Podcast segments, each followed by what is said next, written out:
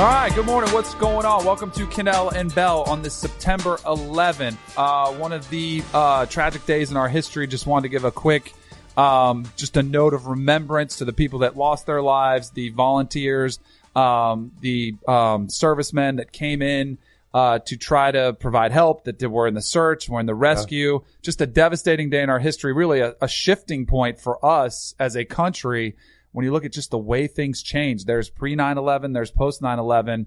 Um, but it's always one that you don't ever want to forget uh, the impact that it had on so many people's lives, over 3,000 lives that were lost. Where Uh, were you? You know, I was in New York City. Yeah? I was playing minor league baseball uh, in Newark, New Jersey. I was living at my agent's apartment in Manhattan on the Upper East Side. And I'll never forget because like my schedule at the time was I woke up around 11. Like Right. we played till late at night, usually go out a little bit after, and I was asleep. And my agent, who was actually there, he would kind of come and go. He actually knocked on the door and said, Hey, you got to come watch this. And so the first plane had hit. And so he had it on the news and we're watching it like, holy cow, this is crazy. And then when the second plane hit and they started saying, this is an attack, it was Yep. like total chaos. All of a sudden, people outside, there's gridlock. People are leaving their cars to walk out because they just wanted to get out of the city. Sure. F 16 fighter jets are flying over us. Cell phones are jammed because everybody's trying to call their loved Yeah. ones. Couldn't talk to my family. It was scary for sure. It was just really scary. I mean, but it is one of those ones where you remember where you were. Sure. Do you remember where you were? Yeah, no, Were I was college In, I was, no, I was in a locker room um, at the Philadelphia College of Osteopathic Medicine. We were going in for a you know preseason kind of workout just to get a sweat and stuff like that. And to your point, the first one hit, everybody was kind of like, "Dang, that's crazy, man." And then when the second one flew in, you were like, "Uh oh." My wife was in New York, so uh, she was my girlfriend at the time, but I couldn't get a hold of her, um, you know, because of the cell phone thing. So I just, you know, I remember it just tragic, but.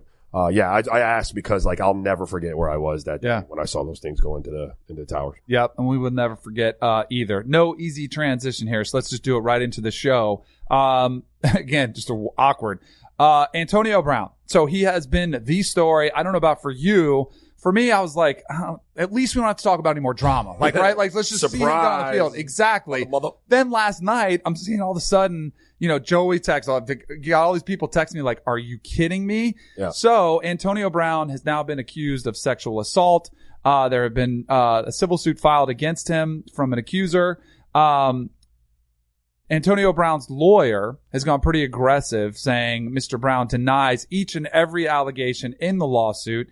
He will pursue all legal remedies to not only clear his name, but to also protect other professional athletes against false accusations. Again, Mr. Brown denies all the accuser's accusations. I don't, I don't, the, I, it's very aggressive denial.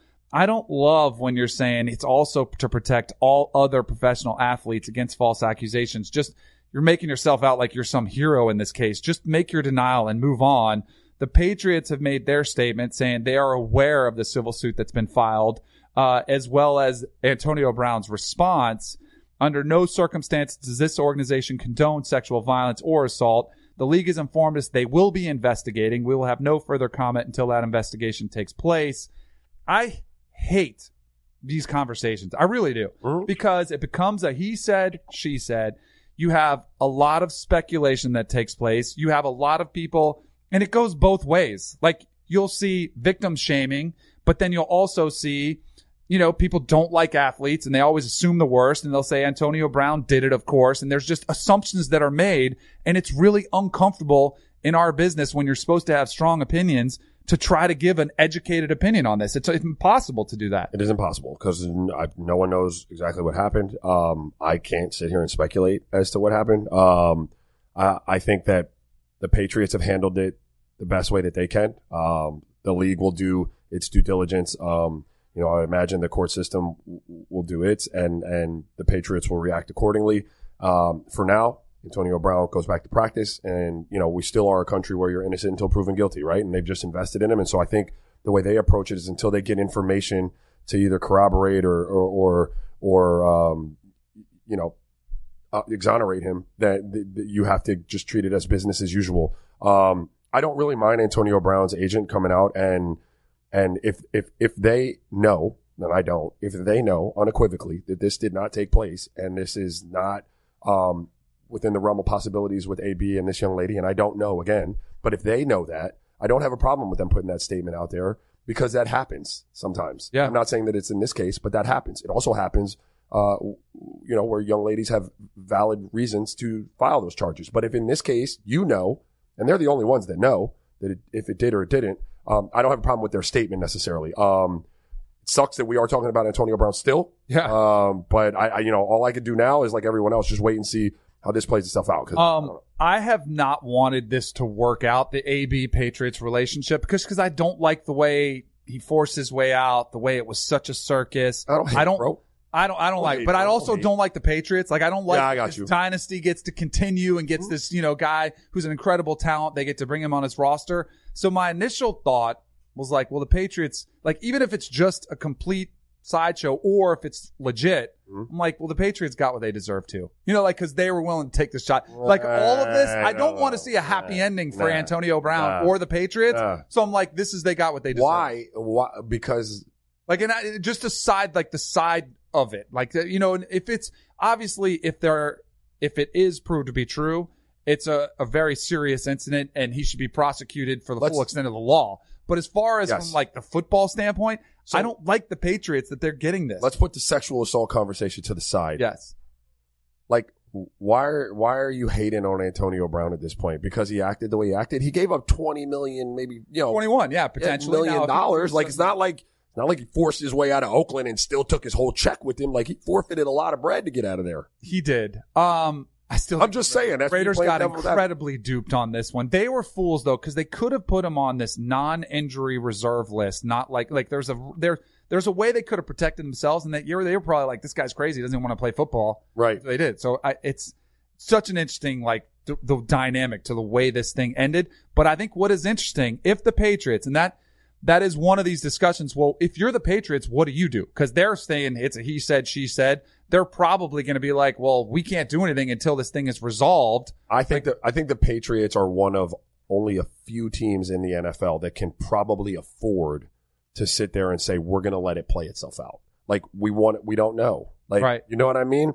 I, I feel like there are other teams that may have to have been forced to cut bait Right. just off of social media response and back potential backlash. They might have had to say, "All right, no, we don't, we don't want the hassle, we don't want the problem." But this was all, in my opinion, part of why New England was the only destination for him because they're so established as a brand and as a culture that they can withstand some of that stuff, um, and and and and you know be able to sift through the noise to some degree to get to where ultimately you've got a clearer picture of what's taking place. So now what is interesting is that the NFL doesn't need um prosecution. They don't need proven guilt. Yeah. they have their own. They have their own standard which they can um dole out punishment. Uh, ezekiel elliott's a good example of that. He was never prosecuted uh never was found guilty and yet he was held out six games because of some evidence they had found. There are text messages there are exchanges where antonio brown doesn't look great like regardless of what everything happened the way he was talking to a woman was you know and it's it did not look good and according to Pro Football Talk, which just came out uh, literally about six minutes before our show, there is a report that the NFL is giving quote serious consideration to putting Antonio Brown on the exempt list, which would keep him off that field uh, for some of this time as these very serious allegations take place. So I don't think this story is going anytime uh, and away anytime soon. And we'll keep you up to date on it. Again, I don't like giving strong opinions on did he do it or did he not. Right, but from a perspective of how does the ha- NFL handle it, how does the Patriots handle it, it does become interesting because it could impact their season. the Patriots are going to hold tight, in my opinion. I think they hold tight to see what happens. The NFL, on the other hand, has a Right. guy who's been making a mockery of their whole The structure. system, yep. Given the opportunity to get him, oh, they're going to get him. Yeah. And quite frankly, given the opportunity to touch the Patriots, they got a history of getting the Patriots too. So this is like a win-win for the NFL. Like Yeah. if they get a shot at him and the Patriots. Yep. Uh, moving on in the NFL as well, Jerry Jones had some interesting comments about Dak Prescott's extension, which may not be as close as most people originally thought. I thought it was going to be done. Like apparently there was there was a couple reports out that said he was going to get it done, like sign it Sunday before Right. their first game against the Giants. Jerry said, "Hold on a second. He said, "I was asked my opinion. I think that we are fast approaching an agreement." But then there's that relative maybe to where we've been. On the other hand, that might be my opinion. It sure might not be Dak's position. When Dak expresses his opinion or his agent expresses their opinion, That may be different than my opinion. Man, this Okay. is confusing. And so that can go on for a long time. So when somebody asks your opinion on whether something's done, that takes two to do it. They're speaking just from their perspective. In my mind, we're fast approaching a deal. Okay, I'm kind of confused. Could you make any argument for Dak not taking a really nice deal right now and playing it out this year? I, You're saying, allow me to make the argument that they're as good as they've been in a long time. yeah, They looked really good in week one. You got multiple weapons that stretch the field now. Ezekiel Elliott wasn't even in the mix game one.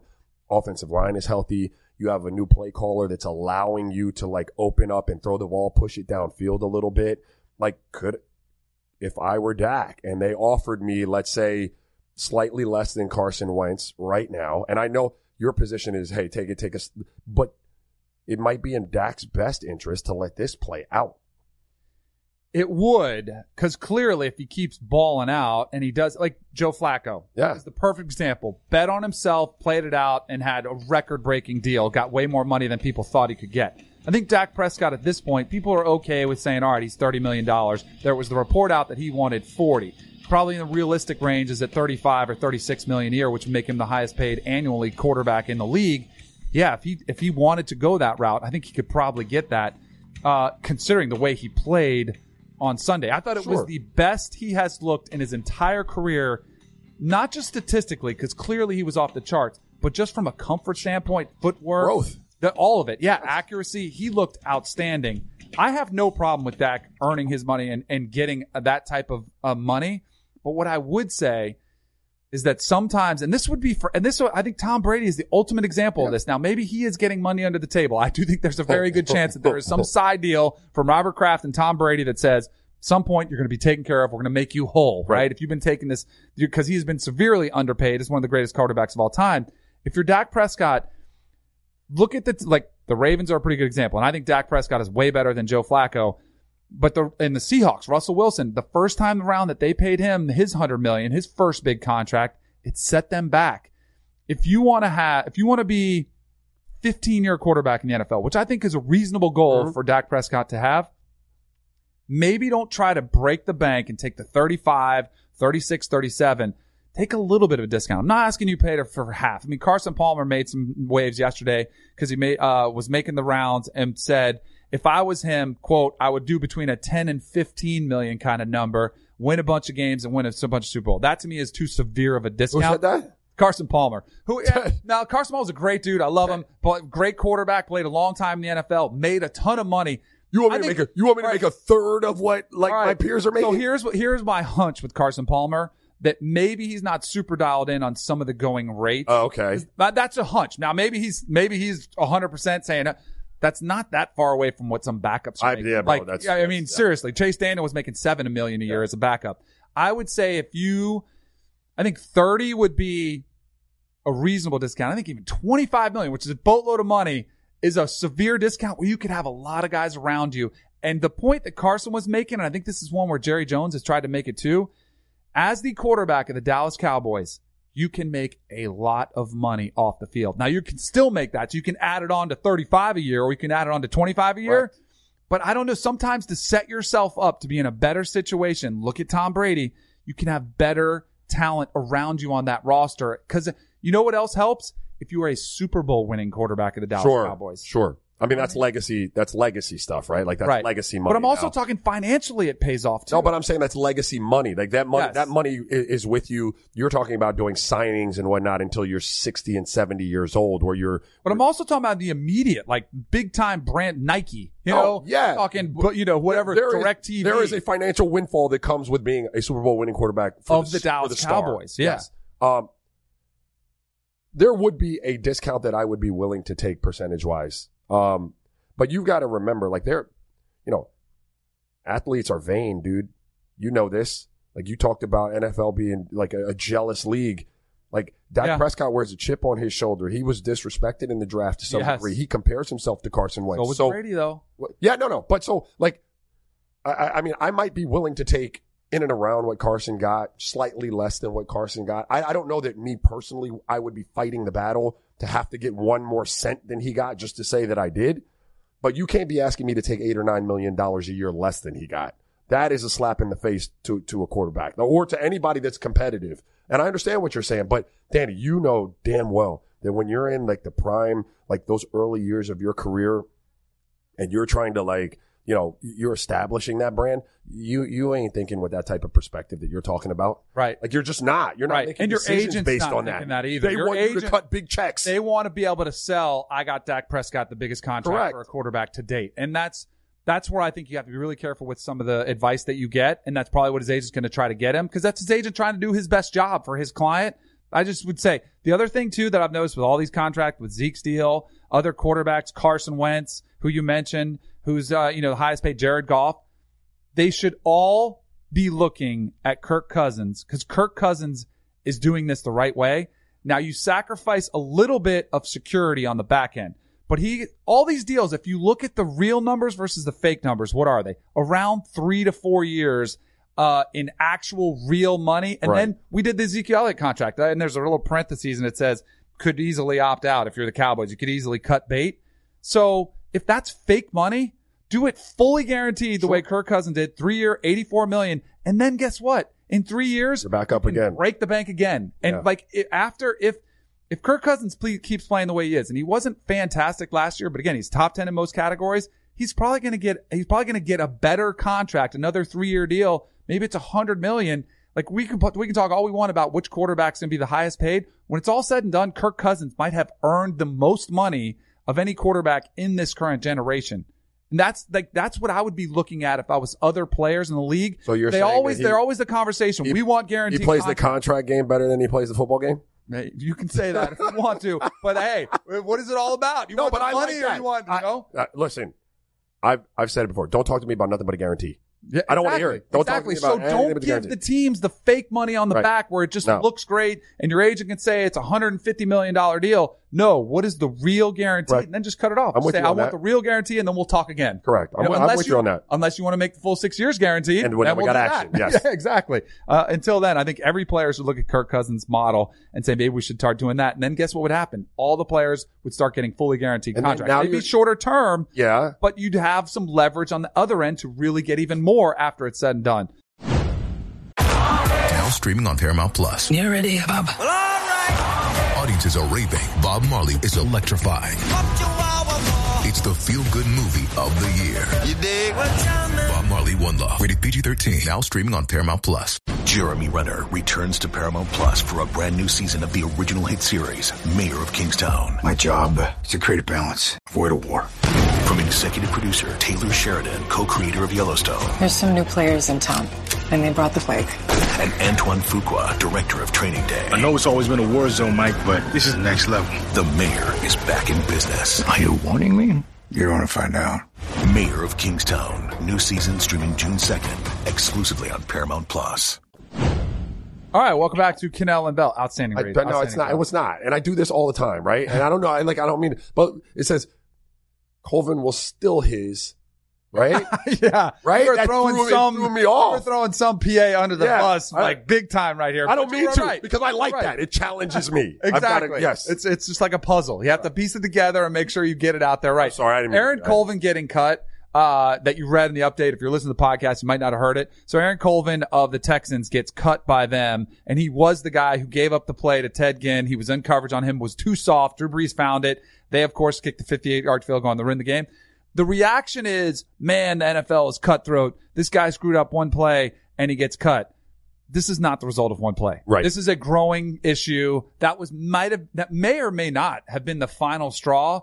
But I think the Texans weren't. Uh, they probably already regretted the amount of money they had paid him, Yep. and they just needed kind of that final excuse. And they said, "All right, that's enough to do it." So- it was press across the board. He was the only guy that was giving a little bit of leverage, and of course, Brees, being one of the Braves in the game, finds the one opportunity, Yeah. takes advantage of it, and they lose the game. and he ran over there and tagged him down so they Yeah, could call a there timeout. is. So I went. I found this out. Did you? The NFL does have a rule where it is.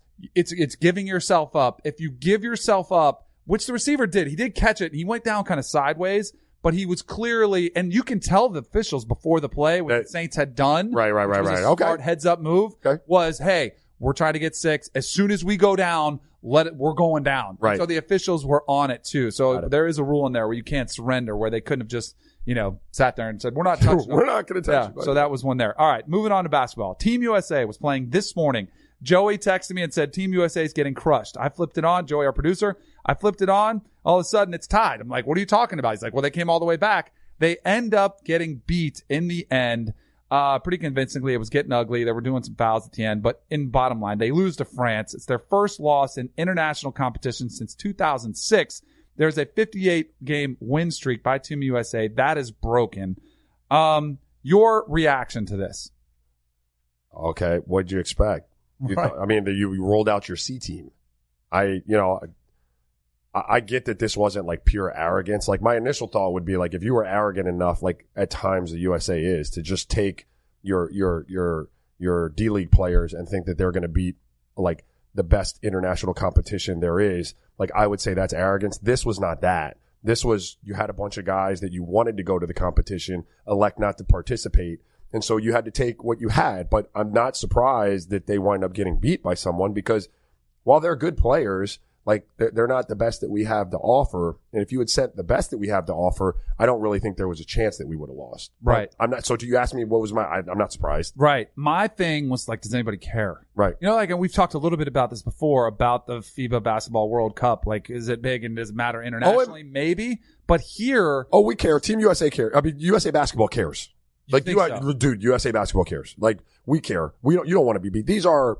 While I said they're not our top choices, these are all Yeah, established still- NBA entities. Right. Like you don't expect them to go over there and get lost. Now I'm not surprised that they got beat. They faced an, another NBA team. The the the you can't trot out Mason Plumlee out there and be like, all right, we're to go dominate the world competition. Yeah, not dominate it. Like Right. you, you could compete, you know, Right. but you ain't gonna dominate it. They played against that France's last lineup that they had on the floor, their late game lineup, their closing lineup was Rudy Gobert, NBA All Star, Yep. uh, Nick Batum making a lot of money in the NBA, Evan Fournier, very good NBA player, Frank Ntilikina, super high draft choice, even though he's not playing a lot in, in New York, and Nando De Colo, who was an NBA player and a very good European player right now. So, point being, you're playing peers, dude. Right. Like th- none of these guys, And those are also the best players that France has to offer. Correct. Right. That's their A team. That's their 18. But my, like none of these guys, except maybe Rudy Gobert, would fit in the category in the NBA of superstar. Right. If you took your superstars, you, you probably you'd pummel everybody. You you that's how you get a 68 game win streak or whatever it was. You just wound up with essentially, and I don't mean any shade to the guys that are there. Right. I've never played for Team USA. It's a huge accomplishment, huge honor. It wasn't your your those weren't the guys you wanted to go play. Do you know what I mean? Oh, for sure. Uh, so it'll be interesting to see if Team USA can change that philosophy. I just think when the Olympics roll around, you see the A team. Yeah. And when it's not, the way the schedule is, the way players' mindset is now, I don't think it adds anything to their resume, to their resume, to their legacy. It's only at risk of injury for some of these guys. And so I would say, what's the, what's the carrot that Team USA is going to hang out that they're going to dangle? I don't think there's anything other side from an Olympic gold medal that they can get guys to co-play. lo- the loss is going to help them get guys. You think so? Yeah, I think we take pride in that. Being like uh, we take pride as a, as a collective like brotherhood of of you know NBA. Yeah, you know, we dominate players, the national, American international players. scene. Yes, I don't. Th- I think they're looking at that like, damn man, we're next time around a block, we're gonna have to show up Yeah. because they don't want to. They don't. They don't like to see those guys uh, get beat. At upset alert, maybe. Yeah. Watch out for them in Serbia in the next round. If they could pull Serbia in the fifth, sixth place game, whatever that is, Yep. Serbia's damn good. Uh, all right. So we'll have to keep an eye on that, see what happens. Maybe we'll tell you who wins team, uh, the world, uh, FIBA World Cup. I don't know if we'll spend much. I don't even think we'll on follow it anymore. I don't think so either. Uh, Kevin Durant, uh, did a expose with the Wall Street Journal, uh, a lengthy interview, a Mm-hmm. tell all, if you will, talked about his time with the Golden State Warriors. Um, he talked about playing in the NBA. Uh, he had some very interesting comments. Let's dive right into this because I do think he had some. There's one quote specifically that I want to get to in just a minute, but we'll start with. And some of this, I feel like some guys they they give you what you want to hear because they think it's going to play well. That was my hunch when I heard this. So he said, Kevin Durant said, some days I hate the NBA. Some days I hate the circus of the NBA.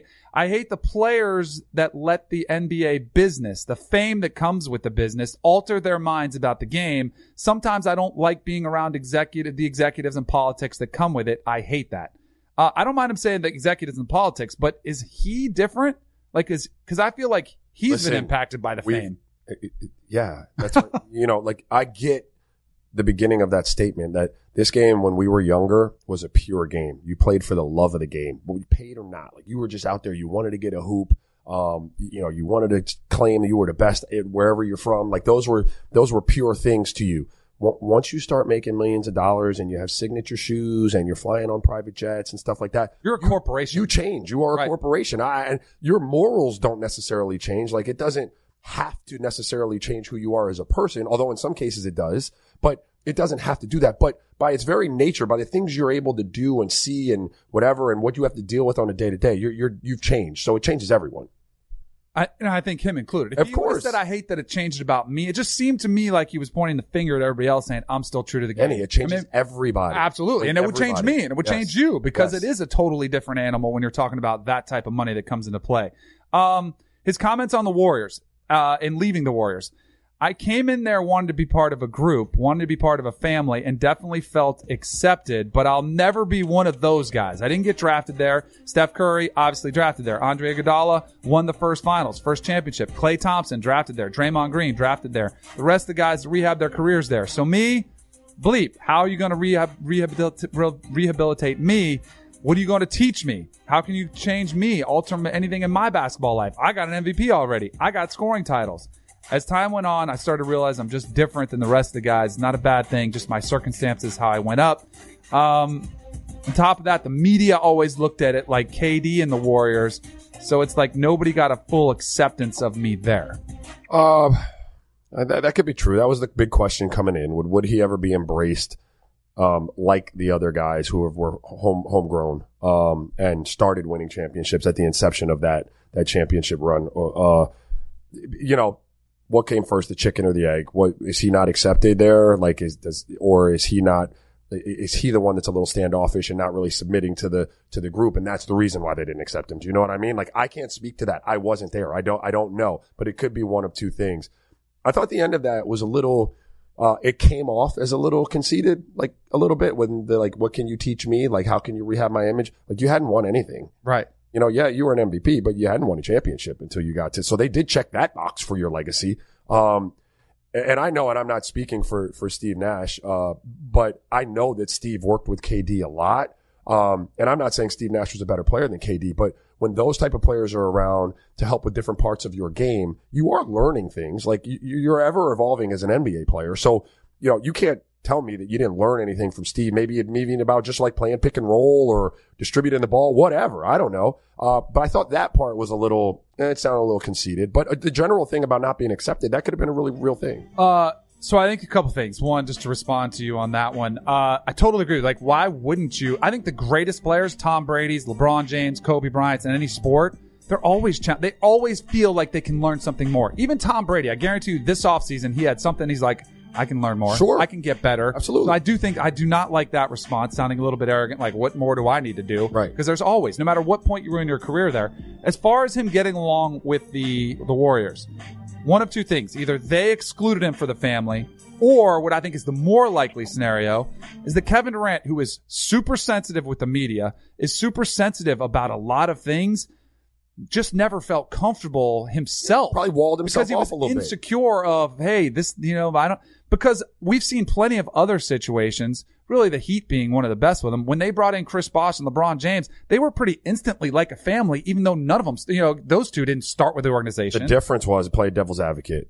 They hadn't won anything. The Heat hadn't won anything. Mm-hmm. It wasn't like LeBron and Bosh joined this team. They had been to back to back finals and only really lost one because Draymond Green like got suspended, you know? Right. Like they weren't like tag alongs, so to speak. Not that he was. He was a Right. huge part of them winning championships, but maybe that's the way, you know, they perceived it and he perceived it. That would be the only Yeah, The only which I which I could see too. Yeah. But I also there's something about it where I just think Kevin Durant is insecure in himself and who he is, which I think I think which makes him like a lot of people. Mm-hmm. But I think on the outside you're like, well, how could he be insecure? He's one of the best players in the league. He's we're got all, this we're all money. human beings, man. We're all human beings, and I think it's one of his flaws. Like, I think I do. I think he's sensitive. I think he's a little insecure, and I think he was probably sensitive because I, I don't know. In my mind, I wouldn't picture that team, which is a fun team. I've always been there. Now, Draymond might maybe not be the most fun guy to play with. I think he could push the wrong buttons, but I think they would say, "Yeah, come on board. Like, let's embrace." Well, they you." did. exactly. I That's mean- why I'm like, well, then what was Kevin Durant's hang up? I think it was more about KD's hang up Could've than been. it was about the Warriors. Yeah. Now, of course, it could be any situation, but that was kind of my hunch. Um, we do a lot of name dropping on here, but he did not uh, have a pretty big name drop uh, on his because he said he got calls, calls and texts from everywhere uh, when he got hurt, saying, "Hey, how are you?" Including from one Barack Obama. Oh, hey. That's pretty high That's up there. That's pretty pretty, sweet. drop. Yeah, Pretty something solid along name of, drop. uh, speedy recovery. So when uh when we were doing this conversation, uh Joey, our producer, said, you know, we should do the name drop things. Who's the who's the most famous person that's ever texted you? Right.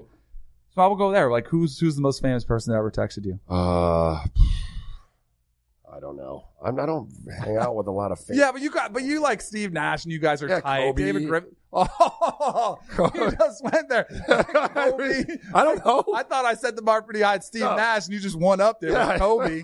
Um, but I don't think like you know. I was trying to think uh, like DM'd, like tweeted at. I've Yeah. had some like Darius Rucker, but I don't think Okay. that big. Like there's some Yeah, Don Cheeto. We told that Yeah, one there, yeah. uh, where we had that one. But this was funny because yesterday. DMs don't count, bro. No, no, they don't. They don't. That's why I'm not saying it. But this is yesterday.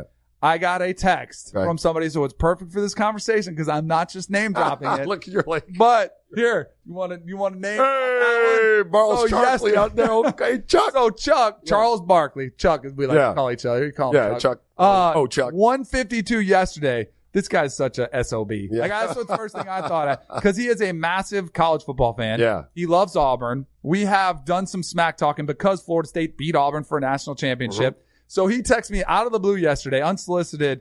Hey, I've been in Afghanistan. I don't know. He says that a lot. I don't know what he means. It's some reference like I guess I've been off the grid. Okay, I don't know because I don't think he was in Like, was he Afghanistan. Afghanistan? he said, "How's Florida State doing?" LOL. Got Like it. just to just kind of get a little jab in there as Florida State's struggling. Just come drop the hammer on that one. He- Um, but I do think we need to get him on the show. Yeah. And have a little smack talk back and Fun. forth. Oh, and he always he'll let me have it about Florida State, and uh, he's probably feeling pretty good about Auburn's program right now too. Welcome back to Kanell and Bell. Eventually, we're gonna have we're gonna have to have some Or- some microphones not, in here during not, breaks. or- I don't know some of those conversations, some good uh, information on those, but we shouldn't really do that to people, our listeners. Uh, that's not really fair. College football. So I put my top eight out every Sunday after the weekend action. I put it out. Georgia fans were not happy with me because in the AP poll right, they are ranked third. Okay. In mine, I have them all the way at eight. Um, and I had like, it, there's different philosophies of what you could do. If you just went based on pure resume this season, LSU should be one, Okay. and maybe um, Auburn should be two. If you looked at just who owns the most impressive wins of this season, but I have sort of a combination. I do Clemson and Bama for one and two for me because I just think they're the two best teams in the country. Uh, Clemson did have a win over Texas A&M at home, so that was clear. Uh, maybe one of the most impressive wins of the season as well. Bama dominated Duke. They've dominated both their uh, opponents. I jumped LSU to three because I thought their win against Texas on the road showed me something with their offense. I think re- resume wise, I think Texas is a really good team, and they won that game. You know, in a in a in a hostile environment. Right. I have them as high as I do. The reason I haven't, this is this is what I would say to Georgia fans. It doesn't matter. First of all, at this point in the season, like my meaningless poll doesn't really matter. But play somebody, and I'll move you up. Like, and they still have another game this weekend. They played Vanderbilt in week one. Vanderbilt's garbage. Vanderbilt lost to Purdue. They beat them by 24. It wasn't exactly a dominant victory. Then they played some other garbage team. They have one more this weekend. And week four, when they played Notre Dame, if they beat Notre Dame, I'll put them right back in the top four. Like it will not bother me at all. But you've got to play somebody in order for me to go out there and have you up there. Now, the I mean- biggest complaint they would have Bama ain't playing nobody. they played Duke, which is equivalent to Vanderbilt, but they they smoked Duke. Like they beat them forty five to three or forty two to three. Right. Uh, so they handled him. I don't think Georgia's been less than impressive so far this year. Michigan is the team, I have one. That's my beef. and that's a legitimate beef. Here's what I would say about Michigan, who beat Middle Tennessee in uh, in week one, and struggle was taken to overtime. Probably should have lost against Army. One, they did not lose. Um, two, Army was a top a ten win team last season. They're a pretty good program. They're not a laughing stock. Almost oh, beat Oklahoma last year. that- Yep. Almost beat Oklahoma last year.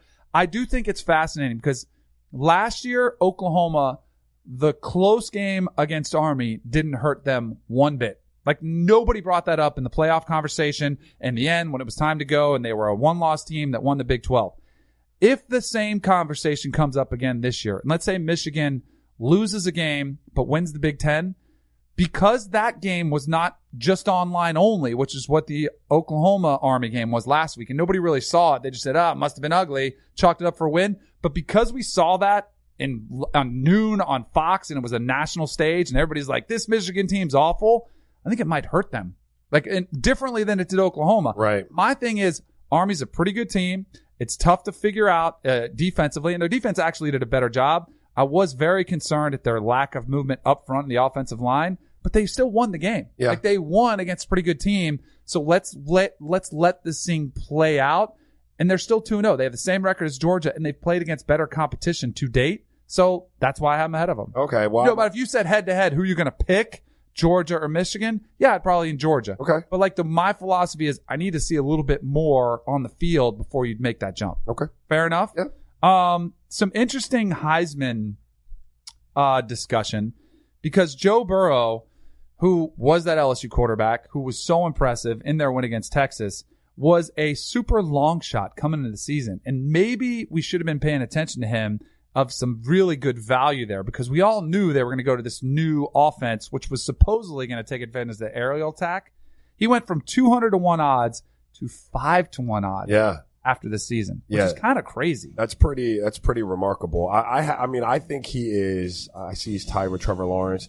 For me, the it's the Trevor Lawrence effect of like last year. And you know, he's going to be the number one pick in the draft whenever he's coming out. But his resume this year, like his body of work this year, in my opinion, doesn't support him being tied with with Joe Burrow for odds. Now, I know that's not how it works, Right. Right, but I think that he is clearly um, in the conversation to this point with Tua and Jalen Hurts for numbers that have been put up this year. Uh, it'd be interesting to see if they can continue continue it because you spoke yesterday about whether LSU can do it with Bama. Yep. And I talked about whether LSU can do it consistently even before they get to Bama. But if he keeps putting up numbers like that, he's going to be right there squarely in the mix. on Monday, I wanted to come in here with a scorcher and be like, Joe Burrow's going to win the Heisman. He's going to win the Heisman because I do think he is in a really good spot to do it.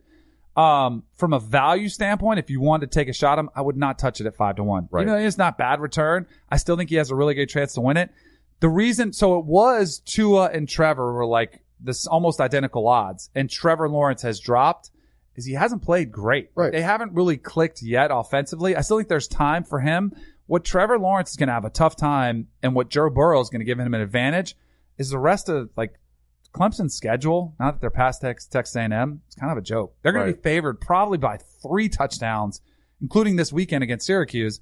They're going to be favored by so many. I don't know if Trevor Lawrence is going to have that opportunity to have a moment like Joe Burrow had where it's third and 17 and he comes up with a play of the year, an incredible throw while he's getting hit Right. throws a touchdown pass to seal the victory. Joe Burrow is going to have multiple opportunities against Bama, against Auburn, against Texas A&M, against the rest of their schedule. Where if this offense is as good and he keeps delivering on throws like that, where he's going to be right in the driver's seat. Um, like that's where Trevor Lawrence is going to get hurt by the, the dominance of his team. and Same their thing that schedule. happened to Tua to some degree. last- Exactly. It Yeah. definitely did. Mhm. Remember, Tua didn't even play in half the fourth, fourth quarters. Right. Trevor Lawrence might not play in a lot of second halves because they're going to dominate so much Mm-hmm. uh, of that conversation. Hey, Joe, we pull that? Can we pull that graphic up real quick? Uh, the Heisman one because I did want to go at a, a couple other guys on there too because I do think Jalen Hurts, who's up there, Justin Fields, who's up there, those will similarly be looked at and say, all right, they're favorites right now because statistically they've been off the charts.